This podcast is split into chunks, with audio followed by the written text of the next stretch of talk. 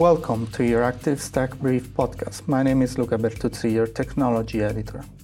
This week we take a closer look at algorithm audits under the Digital Services Act. For an overview on all things technology in the EU, sign up to our free newsletter or visit the website euractiv.com. This is Euractiv's Tech Brief podcast.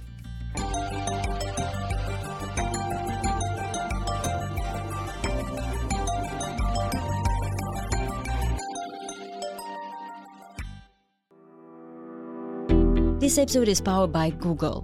Google's new cybersecurity hub in Malaga will bring their leading cybersecurity teams together with Europe's experts and institutions to build a better, safer internet. Learn more at safety.google. Today I'm joined by Catalina Goanta, Associate Professor of Law and Technology at Utrecht University, and Jurriaan Parie, Director at Algorithm Audit. Hello, both. Hello. Thanks for having me. Hi. Thank you for joining us. Um, so, uh, Catalina, let's uh, dive into it. Uh, in October, the Commission has adopted the Delegated Act on how to audit algorithms under the, the Digital Services Act. Um, this will be a key uh, piece of, of the DSA architecture because, for the first time, uh, very complex and, and uh, let's say, obscure uh, algorithms like uh, social media's recommender systems will be audited. Um, I know there was a bit of controversy in academia uh, around this delegated act. What do you think of of the final outcome, and and what is the state of play of of, uh, of research in this area? So I think that um, the the final outcome is a step in a very good direction. Uh, we have not had so far any kind of instructions, any kind of guidelines uh, that are so comprehensive, whether at European or national level, that also a lot of the very large online platforms and, uh, as you mentioned, so, such as social media platforms, should know about and should follow in terms of allowing third parties and other um, interested uh, researchers, for instance, to uh, actually see what they are doing behind closed doors. So it's it's definitely a good step. However, you mentioned this one word complex. So we're talking about very very complex systems, and I think that what the delegated acts still lack um, is very much uh, uh, just um, uh, the material the materialization of what exactly we're talking about in terms of uh, risks and what uh, these audits should be focused on. Right. If I'm not mistaken, also um, at the time when the, the Delegated Act was first um, published, the, the, first draft, uh, we also had a discussion on, on the level of maturity of uh, research in this area, that there are no like commonly agreed uh, benchmarks uh, to conduct these audits. Uh, can, can, you tell us a bit uh, about that? Absolutely. So, in academic research, and perhaps I should disclose that I am a legal scholar myself, but I have been interfacing with multidisciplinary communities, such as uh, the research community around the FAccT conference. That's the Fairness, Accountability, and Transparency conference, where a lot of the research agenda on algorithmic auditing has been uh, very much in full bloom in the past years. However, even here, we notice that work remains quite uh, specific. So, there's teams of researchers in Europe, there's teams of researchers in um, in North America, predominantly, uh, such as Deb Raji and and Solon Barocas. These are two prominent scholars who have been working on um, algorithmic auditing but even the terminology is something that we we still need to harmonize within the research community let alone methods. And to give you a very quick example of why that is important uh, let me refer to um, something that has been in the news in the past uh, few days. Um, at, at, at, the moment of recording this podcast there was this article by the wall street journal about a test account or several test accounts that have been made by the publication. And um, where they discovered that actually, if you have an, um, an, an, account on social media that is the account of an adult, then um, if you're going to be on a platform like Instagram, Instagram is going to serve you um, on the basis of its recommender system um, footage of kids, um, risque footage of kids, if I can uh, quote that, overtly sexual adult videos and ads from major brands. Now, if we're speaking about uh, an auditing, a potential auditing process in this situation, um, there's going to be a lot of science that is very qualitative very much what like uh, what the Wall Street Journal has done. So just uh, some anecdotal evidence gathered from making some um, some test accounts. There can be some computational social science uh, studies that uh, that study this, but then there's also some very much uh, hardcore computing studies, um, and also the algorithmic um, the algorithmic auditing uh, community that comes with different types of principles and procedures that could be relevant for such an audit. So we already have uh, quite a lot of ingredients when it comes to uh, different preferences in methodologies, different uh, established practices.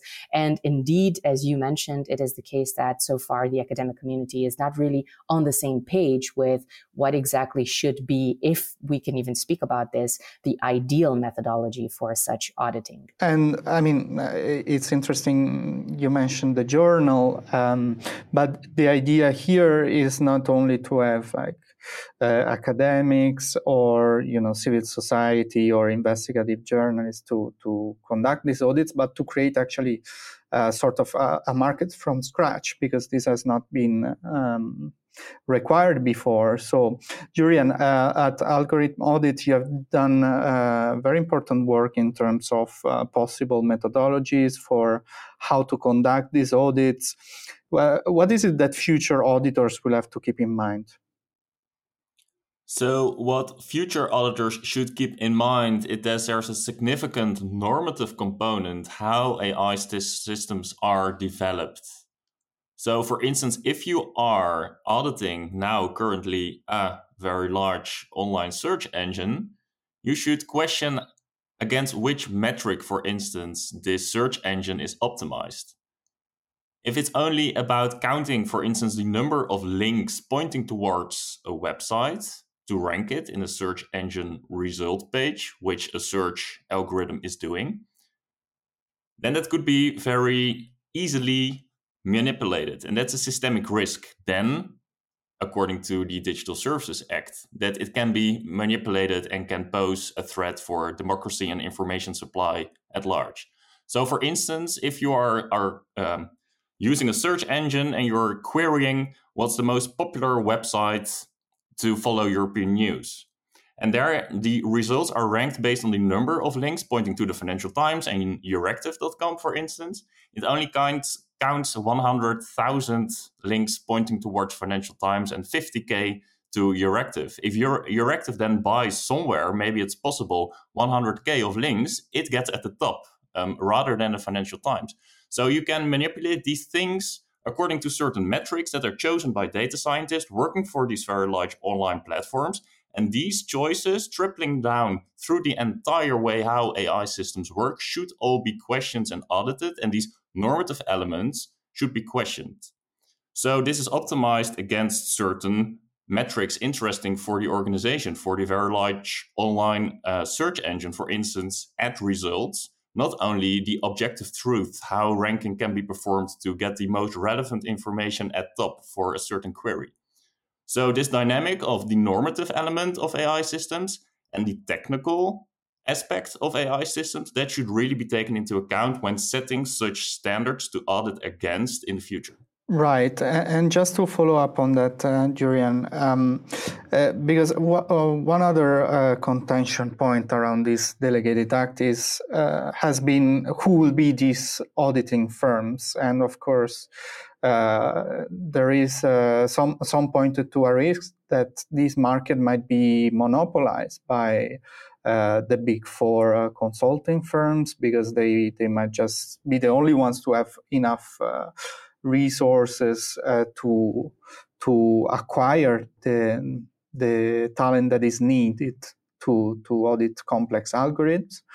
Um, and of course, uh, there has also been a sort of, uh, in a polemical tone, uh, who is going to audit these auditors? So, how do you reply to this uh, to these uh, questions? Let Let me start with the first question what you read in the feedback sent to the European Commission, for instance, on the delegated regulation, you read two things from market parties who are auditing tech companies. They say we should audit against standards which are not yet available. And because we are all auditing then against our own standards, that's subjective. And that's not the case of auditing. It's a flawed auditing exercise. At the other hand, you're reading from the feedback of tech companies that they say for our very specific AI system, there's not enough knowledge in the market to audit it, audit our AI systems in a decent manner. We understand our tech AI systems much better than these private actors do. So I think AI systems are very niche and very tailored to the specific function they are optimized against. There could create and exist as well a whole new niche field of auditing firms that are only auditing search engines, for instance, that are only auditing computer vision algorithms, that are only auditing ranking systems for uh, user reviews. So I think this market can be much more richer um, than only big four companies. I even heard here from the Netherlands that big four is a little bit lagging behind in showing they have technical capabilities. So maybe these niche boutique firms with specialized technical capabilities could make a difference here. It's too early to say, I would say. The second question who watch the watchers or who is auditing the auditors? We as an NGO want to contribute to setting standards for auditing AI systems from a non profit perspective rather than these standards are dictated by private auditors that have the experience to audit certain AI systems.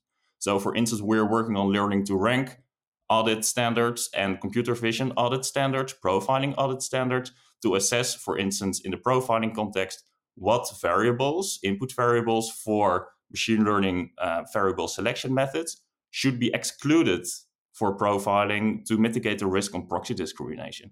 And these are really difficult questions for which we are then developing case based advice, but to give a helping guidance as well for setting auditing standards from a non-profit perspective rather than only the market controls market paradigm. And turning to you, Catalina, I mean, last time we talked about this, I think it was in the summer, and you told me, well, we have to start somewhere, even if, you know, uh, this is, of course, very new, so there are no benchmarks or standards yet, uh, but we have to start somewhere. So, I mean, uh, turning turning this question to you on on who audits the auditors what, do you see as the role of uh, civil society and uh, academia in this ecosystem and what role should the commission play in particular with this uh, algorithm transparency center uh, those are really fantastic questions, which um, are really going around and making the the circles in academic communities. Because I think for civil society and for academia, uh, we have a very serious task of bringing together the expertise that is needed for these types of um, auditing procedures and guidelines and auditing future, basically. And I say this uh, because sometimes I, I reflect on the on the fact that if we're talking about the massive power gap between between especially uh, very large online platforms and very large online search engines and anyone else, whether on a market or in academia or in, in government, there is such a big gap. So, um, uh, what I always say is that uh, the, the type of methodologies that are necessary for uh, an actual serious auditing of the, the complexity that we have before us doesn't yet exist. Uh, to give you an example, Jurriaan was mentioning um, optimization against metrics. I think uh, the examples that he gave uh, were very, very clear. But we also need to keep in mind, and uh, let me just extrapolate that and uh, perhaps take the example of social media platforms and their own metrics about engagement engagement is also a an economic product on social media platforms. It's about audience uh, interacting with content. Uh, this is also something very popular uh, nowadays in european digital policy with addictive design but that's a completely different topic. But the idea is that we have this market context that is also very important to to know about. We also have sociocultural impacts and we also have this organizational management dimension. So um, an algorithm is going to be a process. There's going to be a team developing a product with very specific economic objectives, um, within a very specific cultural and societal content uh, context, and also under a very specific institutional procedure.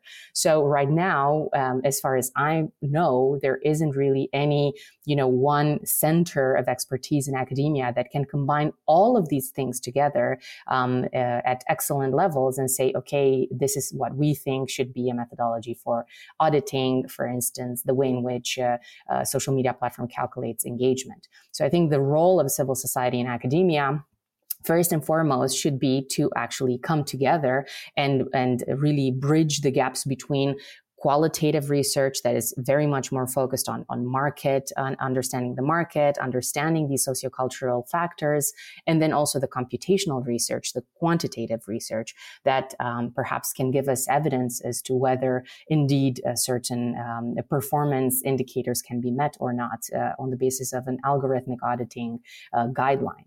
As for the commission, I think the commission could uh, very well uh, benefit from bringing together all of this knowledge in the form of maybe making uh, meta studies. Because what I notice myself is that um, uh, research in this field remains very granular and it also remains very partitioned. So uh, we're lacking uh, the equivalent, you know, of what the World Health Organization is doing with meta studies on the causal links between cancer and um, red meat, for instance, we're lacking that in, in the sciences that are necessary for the study of complexity in the digital sphere.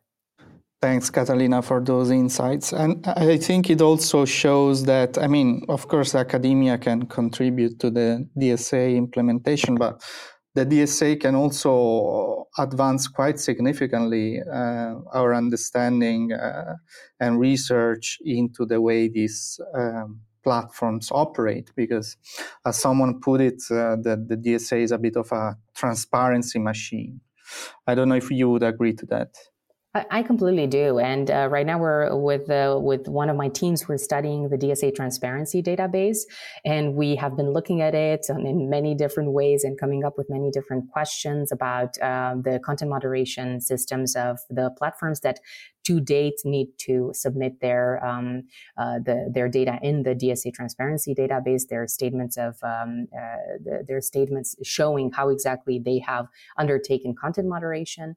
Um, but at the same time, um, it, the the problem is that there is also a limit to the transparency. So um, we noticed, and this is just some preliminary insight, that platforms really uh, are going to standardize as much as possible what they can and um, eh, there will be platforms that will mention in their statements of reasons basically the same sentences over and over again um, for one piece of content being taken down. So that's not really something that, that you can work with or that gives you any kind of insights into content moderation, um, other than you would get maybe from the, the, the reports that platforms also need to publish. Um, then again, what I think is very interesting is that even looking at the DSA transparency database, you can see the sheer scale at which content moderation is done by many platforms, not just social media platforms. And I think that's also something that we need to come to terms with because the, the this in, immense scale is going to be a central uh, issue for the effectiveness of the DSA. And to add on that, I think from a strategic regulatory perspective, it's very interesting now that these market auditors are have been auditing the VLOPs and VLOSEs over last summer. Now the commission is reading all these reports, and based on this kind of unclear auditing standards work yet, over time there can be standards set out of these, resulting out of these work performed. And there's really a central role for the commission, I think, as uh, a governmental institution to say, okay, the market now has been starting to innovate under pressure to get towards auditing standard for content moderation, for instance. Now it's up to them, the ball is at their side again to say this is a better way of auditing content moderation than um, another audit performed. And that over time hopefully gives more bottom up experience how effective auditing for specific contexts, such as content moderation, can be performed. Uh, Catalina, do you want to react to that? Yeah, I, I, think that's a very, very good point. And I think that indeed, um, I completely agree with Jurriaan that we need to look at this process as an iterative process that perhaps is not going to work very well from uh, the very, very beginning. But what is absolutely clear, and you can really just look at the delegated acts on, um, on auditing uh, and, and see this immediately, the complexity also of the legal obligations that are now incumbent upon platforms uh, amid the wave of digital policy such as the Digital Services Act, is definitely going to have, at least uh, this is my own opinion and my own projection, is going to have a deterrent effect and perhaps also stimulate more, um, uh, more uh, responsibility within the organizations that now realize, okay, we're not by ourselves on these markets. Uh, there is someone looking at us. We need to, there's actually quite a lot of eyeballs on us. And it's not just the states, it's not just, um, you know, national digital service coordinators that might be more or less powerful depending depending on the member state we're talking about. There's also the commission. There's a bunch of researchers. There's uh, civil society on us. So I do believe that this is going to also lead to perhaps more um, openness on, on behalf of the platforms that really would like to perhaps engage in compliance in, in good faith. And I hope that this is going to, uh, we're going to see what has also happened, for instance, in the United States, where Meta has um, already for years now uh, created very solid partnerships with very solid uh, research groups uh, opening up their data, sometimes very, very in a very flawed way. So there were some pitfalls there as well. But this type of access is really unprecedented. And for instance, also in the European Union, um, there we do not have this type of access um, to to data and access to these companies internally and their processes. Most importantly, um, it's it's not really given. So I really hope that this is uh, a starting point also for iterations in this direction. Thanks, Catalina. Um, uh, one topic that came up uh, quite uh, repeatedly is is the issue of technical standards. Now, Jurriaan, I understand that uh, at Algorithm Audit you have been uh, working on the standardization request for the AI Act, which, of course, will will have a significant impact in terms of how fundamental rights uh, protections are implemented in practice. Uh, but again, where um, standardization is driven by by private entities. Uh, so how how can you square, you know, uh, protecting fundamental rights with uh, a process that it, that is mostly driven by companies and and you know this is something that you you can also translate to the DSA because the DSA is meant to protect uh, protect us from societal risks. And again, these are, of course, uh, companies are profit driven. So, how can we ensure that they act uh, responsibly, as Catalina was saying? Yes, and this is a very complex question where the regulatory starting point is complex as well. So there it has been a choice, a political choice to, to regulate fundamental rights under product safety in this regard with respect to the AI Act. So then you have these technical standards kind of at top for products to have their CE marking that they can be used on the European market in a harmonized way across all member states. And then when you have to get certified, you have to adhere as well to certain fundamental rights related aspects, such as bias testing, that the blurring algorithm, you have to remove personal characteristics from images, for instance, is not biased. And there it gets very difficult how these bias assessments could be standardized under the AI Act according to technical standards, because we believe, and many others, that bias assessments cannot be standardized and cannot be automated. So you have to come up with standards for non standardizable assessments, which only works up to a certain level. So that's what we are advocating together with a lot of private actors, but ho- hopefully and luckily as well with uh, more and more public actors interested in this manner. That for, when it's unclear, for instance, what constitutes bias in a specific context, that stakeholder panels can be included in bias assessment procedures. That when private AI developers are unsure about what kind of decision they have to make about demographic parity. Like, is our blurring algorithm working the same for different types of demographics with different types of clothes wearing behaviors or skin colors? That if there are difficulties and challenges around building algorithms for that context, the blurring context, that then stakeholders are consulted across the entire uh, societal community, including data scientists of the company themselves, including citizens subjected to the algorithm, or um, AI producers and partners buying the AI products of the company, so that it's more these difficult fundamental rights questions are discussed within democratic side more transparency mechanism again to open up these normative aspects of ai modeling. That's what we are advocating um, and it's a very long run. It takes time over like one up to two years to get to technical standards where these kind of aspects are included. So it's um, it, it takes a while before we are there but the deadline is april 2025 i believe yeah, but uh, we have seen uh, European Standardization Organization uh, being uh, repeatedly late on this uh, standardization request. So uh, it remains to be seen. Um, we are quickly running out of time, but I have one last question. I would ask you to, to answer so, concisely. I would ask you to to for a quick reaction to. Um, how do you see? I know the AI Act is still a moving target, but there has been a lot of parallels between the, the new governance related to foundation models that have sort of a systemic risk um, with the DSA. So, you know, also in terms of um, opening up the, the black box of uh, algorithms and artificial intelligence? What are the sort of parallel that you see between the DSA and the AI Act, and, and what are the lessons that we can already draw from the DSA for the AI Act? Catalina, do you want to start?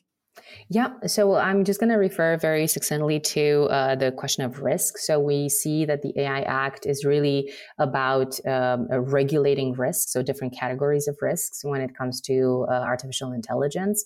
And of course, we also have the systemic risk paradigm of the Digital Services Act. Now, I'm actually going to uh, swap this around because if you look at uh, Annex 3 of the AI Act, uh, it has what I do believe is still missing from the DSA, and that is examples of very, very specific, for instance, in the case of the AI Act, um, what is considered, at least in the proposal um, as it uh, might stand right now, uh, a high risk uh, AI system. So these are very, very specific examples. Um, they are mapped, I think, very much uh, out of a lot of different scandals and very different uh, uh, situations that occurred in many different member states, but also they are very much anchored in, um, in academic research. For instance, if we're speaking about risk recidivism algorithms, um, we can recognize also examples of uh, profiling and also uh, fundamental rights impacts on um, different categories of vulnerable citizens when it comes to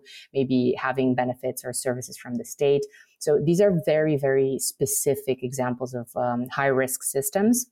Whereas when we're speaking about the DSA, we do have uh, uh, we do have four categories of systemic risks, and these categories hopefully are supposed to um, inform our understanding of what could be a systemic risk um, when it comes to online platforms.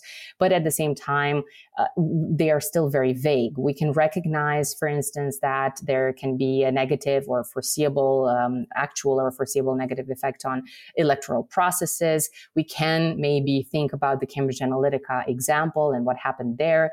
Um, but at the same time, if we look at risk assessment in the DSA under, for instance, the first heading of Article 34.1, um, A, namely the dissemination of illegal content through uh, the services of these platforms, of very large online platforms, um, we're talking about everything when we say illegal content.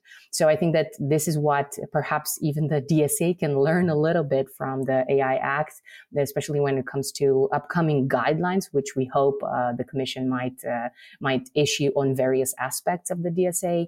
Um, that we need also a little bit more uh, flesh when it comes to the examples of, of the risks that perhaps have already been mapped under uh, systemic risks. Um, and then how we should consider risks that we haven't mapped yet. Jurriaan, a quick reaction from you? Sure. So the risk element is so difficult to scope for an all purpose technology like AI. That's our main concern under the AI Act, high risk categorization, that it matters so much whether you're applying your AI system in the context of um, search engines, up to content moderation, up to profiling people. So ideally, we want to narrow it down that you have certain data quality requirements, for instance, for all those different applications. However, that that's difficult to get that in regulation.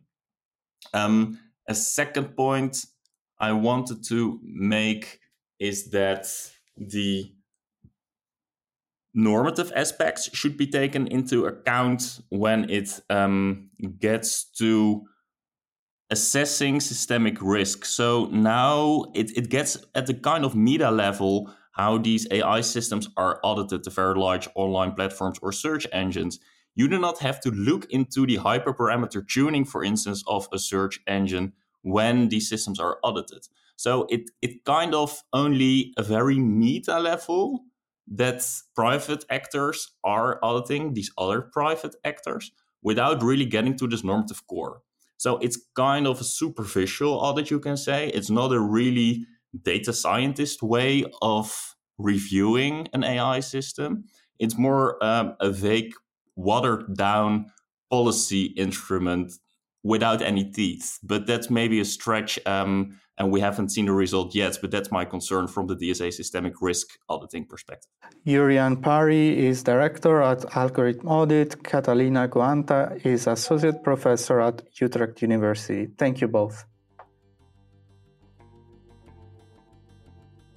That's all we got time for this week. Don't forget to sign up to our free Tech Brief newsletter to stay on top of tech news and digital policy developments in the EU and beyond. Also, don't forget to subscribe to this podcast published on Apple Podcasts, Spotify, Stitcher, and Amazon Music.